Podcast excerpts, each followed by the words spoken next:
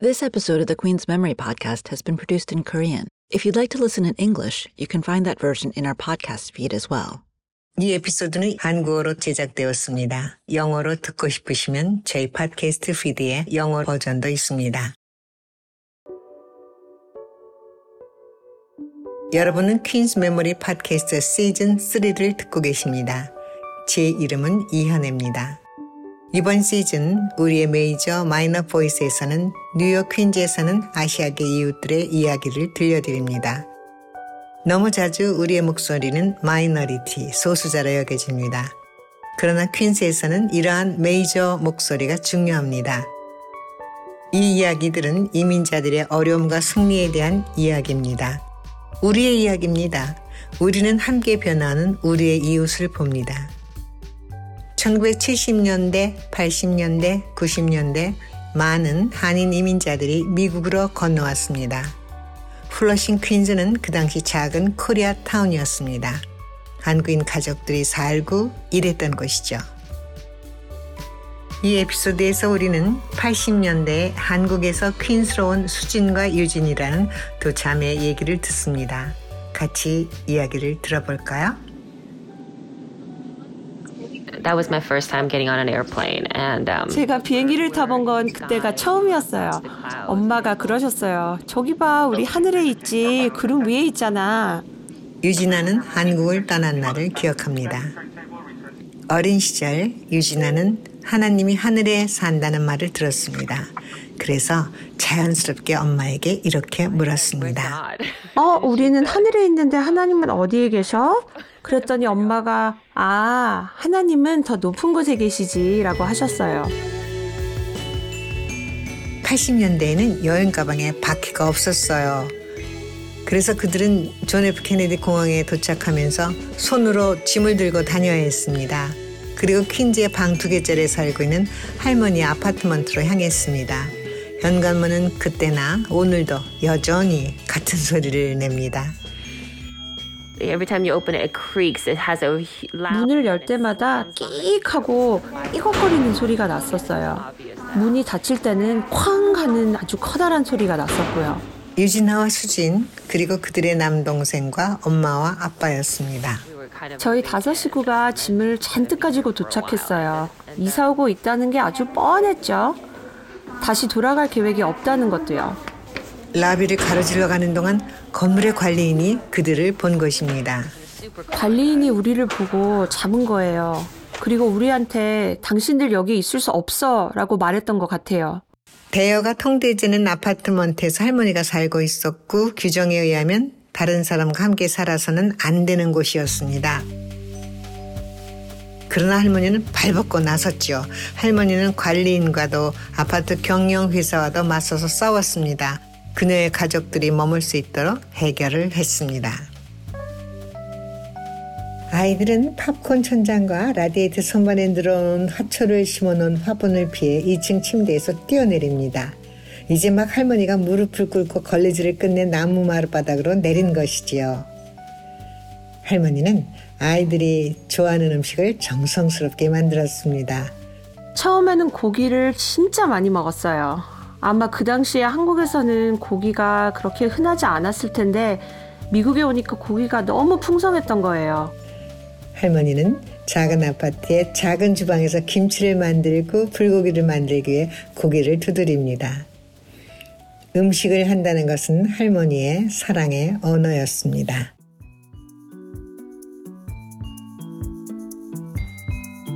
유진아, 수진은 어렸을 때 함께 많은 곳을 다녔습니다.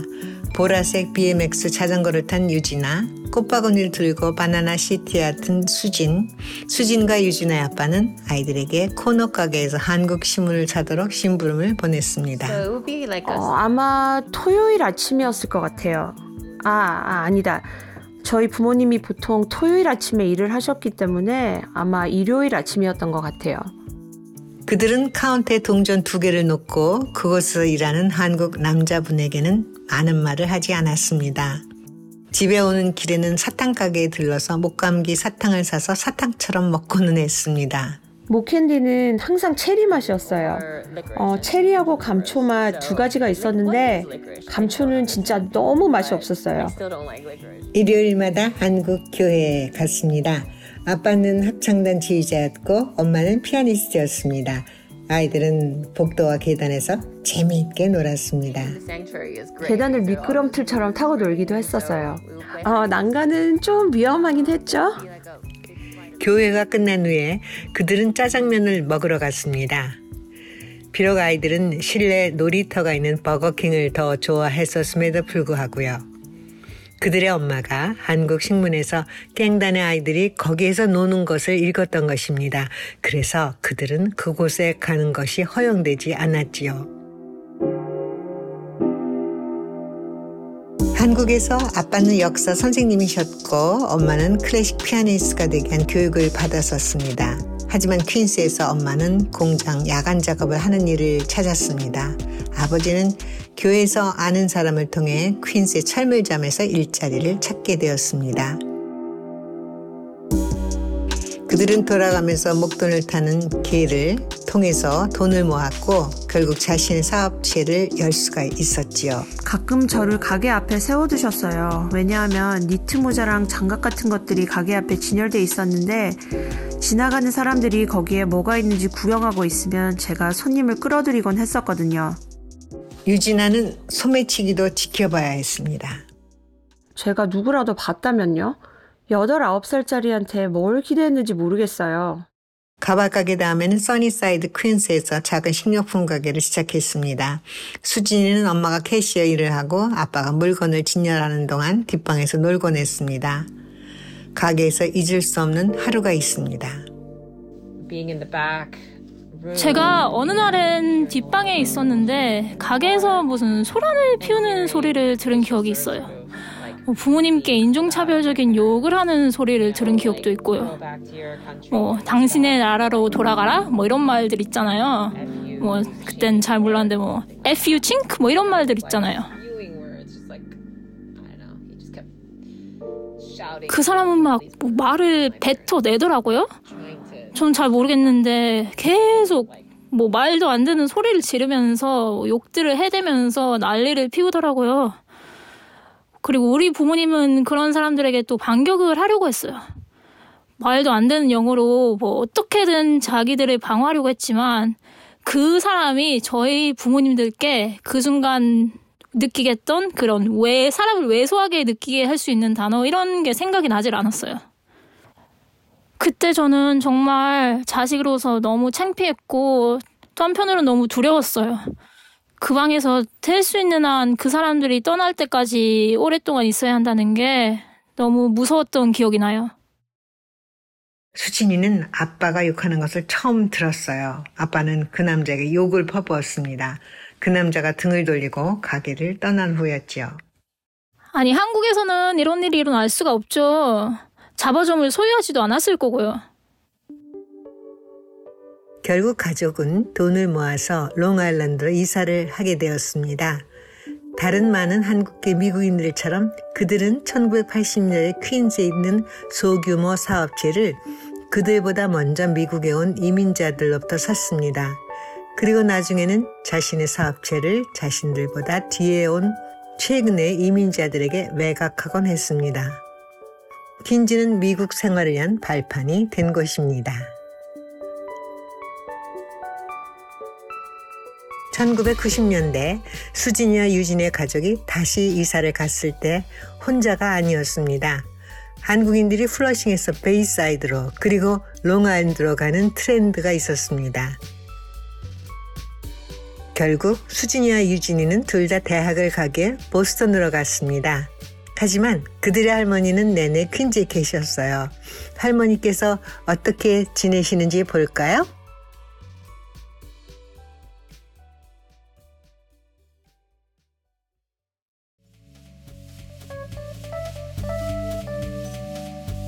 수진과 유진아는 천구백팔십오 년 처음 미국에 와서 어렸을 때 살았던 할머니 집으로 향합니다.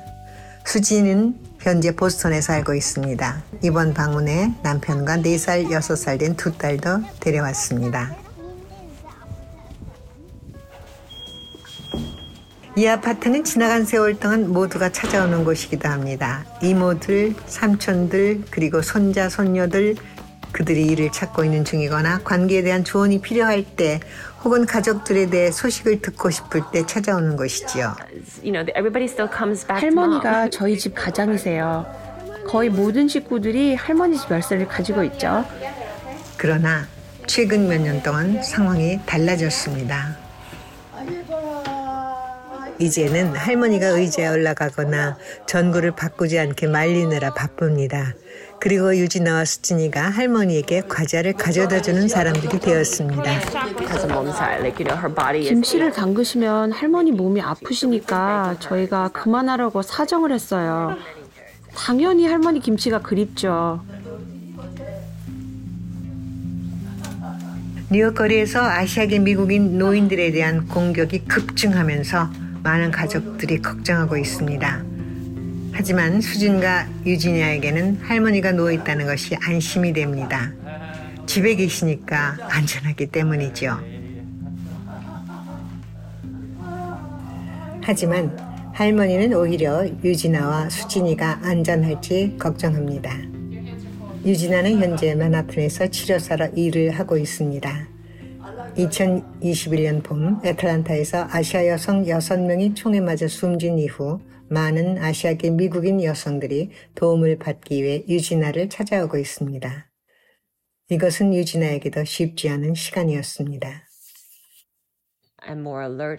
저는 기차 플랫폼에서 더 경계를 해요. 우리는 아시아 여성들로서 여전히 불안해하고 거리를 걸을 때도 정말 조심해야 합니다. 그런 일들이 일어날 수가 있잖아요. 어디에서든 일어날 수 있기 때문에요. 이민자들은 많은 아픔들을 그냥 견뎌내는 거예요. 우리 부모님들이 일하셨던 것처럼요. 생존을 위해서 그냥 살아가는 거죠. 그녀는 우리 중 많은 사람들이 그 상황이 어떤지, 완전한 부모 역할을 할 수 있는 부모가 없다는 것이 어떤 것인지조차 깨닫지 못한다고 말합니다. 트라우마가 충격인 이유는 트라우마에 대해 얘기하기가 쉽지도 않고 말을 못한다는 거예요. 그냥 몸 안에 배어있으니까 표현하기조차 힘들죠. 우리 몸 안에 있는 그것이 뭔지, 뭐가 남아있는지 인지하는 것조차 참 어려워요. 수진이가 어렸을 적 부모님 가게 뒷방에서 본 것, 그것은 아직도 그녀의 기억 속에 잔재하고 있습니다. 지금 수진은 네 살과 여섯 살 된 두 딸을 둔 엄마가 되었습니다. 수진이가 처음 미국에 왔을 때와 거의 같은 나이입니다. 수진은 그녀의 딸들에게 뭔가 다른 것을 원합니다. 많이 속상하죠. 저희 윗세대 이민자분들은 영어가 좀 딸린다는 이유만으로 이 가족, 친구 하나 없는 이 외국 땅에서 당하기만 하셨잖아요. 그때는 스스로를 대변한다는 게 참 어려운 일이었어요. 마음 아픈 현실이죠. 하지만 이제는 아시아 여성 혐오, 인종차별, 폭행 이런 문제들에 있어 저희 세대가 앞장을 서야 한다고 생각해요.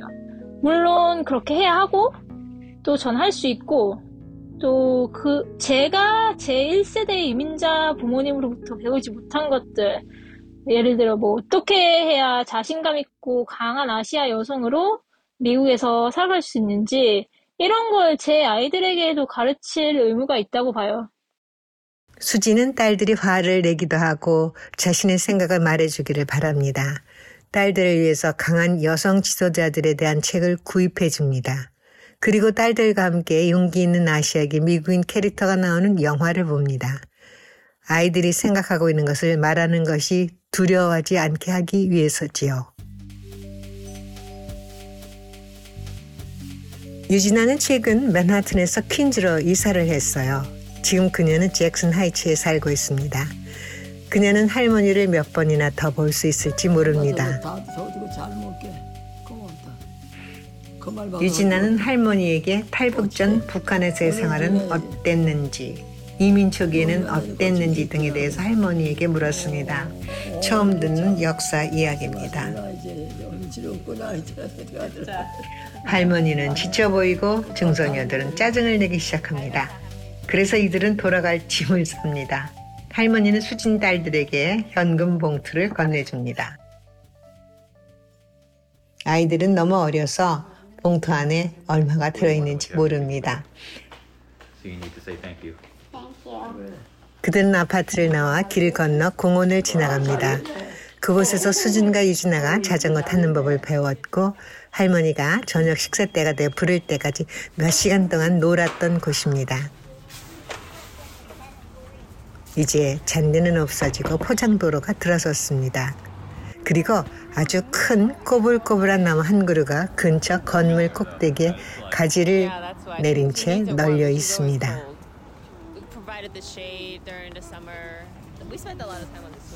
유진은 매달 할머니를 찾아갑니다. 미국에 이민 와서 퀸스에서 할머니와 함께 지낸 지 거의 사십 년이 되었습니다.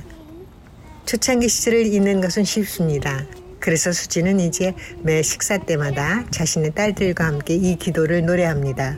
꼭 기억하고 싶은 노래이기 때문이기도 합니다. 날마다 우리에게 양식을 주시는 은혜로우신 하나님 참 감사합니다. 아멘. 다음번에는 퀸즈 이웃들의 더 많은 이야기를 들으시기 바랍니다. 이 에피소드는 하이디 신이 제작했습니다. 멜로디 카워, 안나 윌리엄스, 나탈리 말브로트와 함께요. 사운드 엔지니어 코리 초이, 엘리아스 레이븐이 작곡한 음악입니다. 코리안 아메리칸 스토리 에이치 리에게 특별한 감사를 드리고 닥터 평감민, 닥터 제이키 메이도 감사드립니다. 보이스오버는 정서연, 고은빈, 이현애. 퀸즈 메모리 팟캐스트는 퀸즈 메모리 프로젝트에 의해 제작됩니다. 전체 스크립트를 보려면 퀸스메모리 닷 오알지 슬래시 팟캐스트를 방문하십시오. 저는 이현애입니다. 다음번 퀸즈 메모리에서 또 만나요. This podcast has been made possible in part by the National Endowment for the Humanities. Democracy Demands Wisdom. Queen's Memory is an ongoing community archiving program by the Queens Public Library and Queens College C U N Y.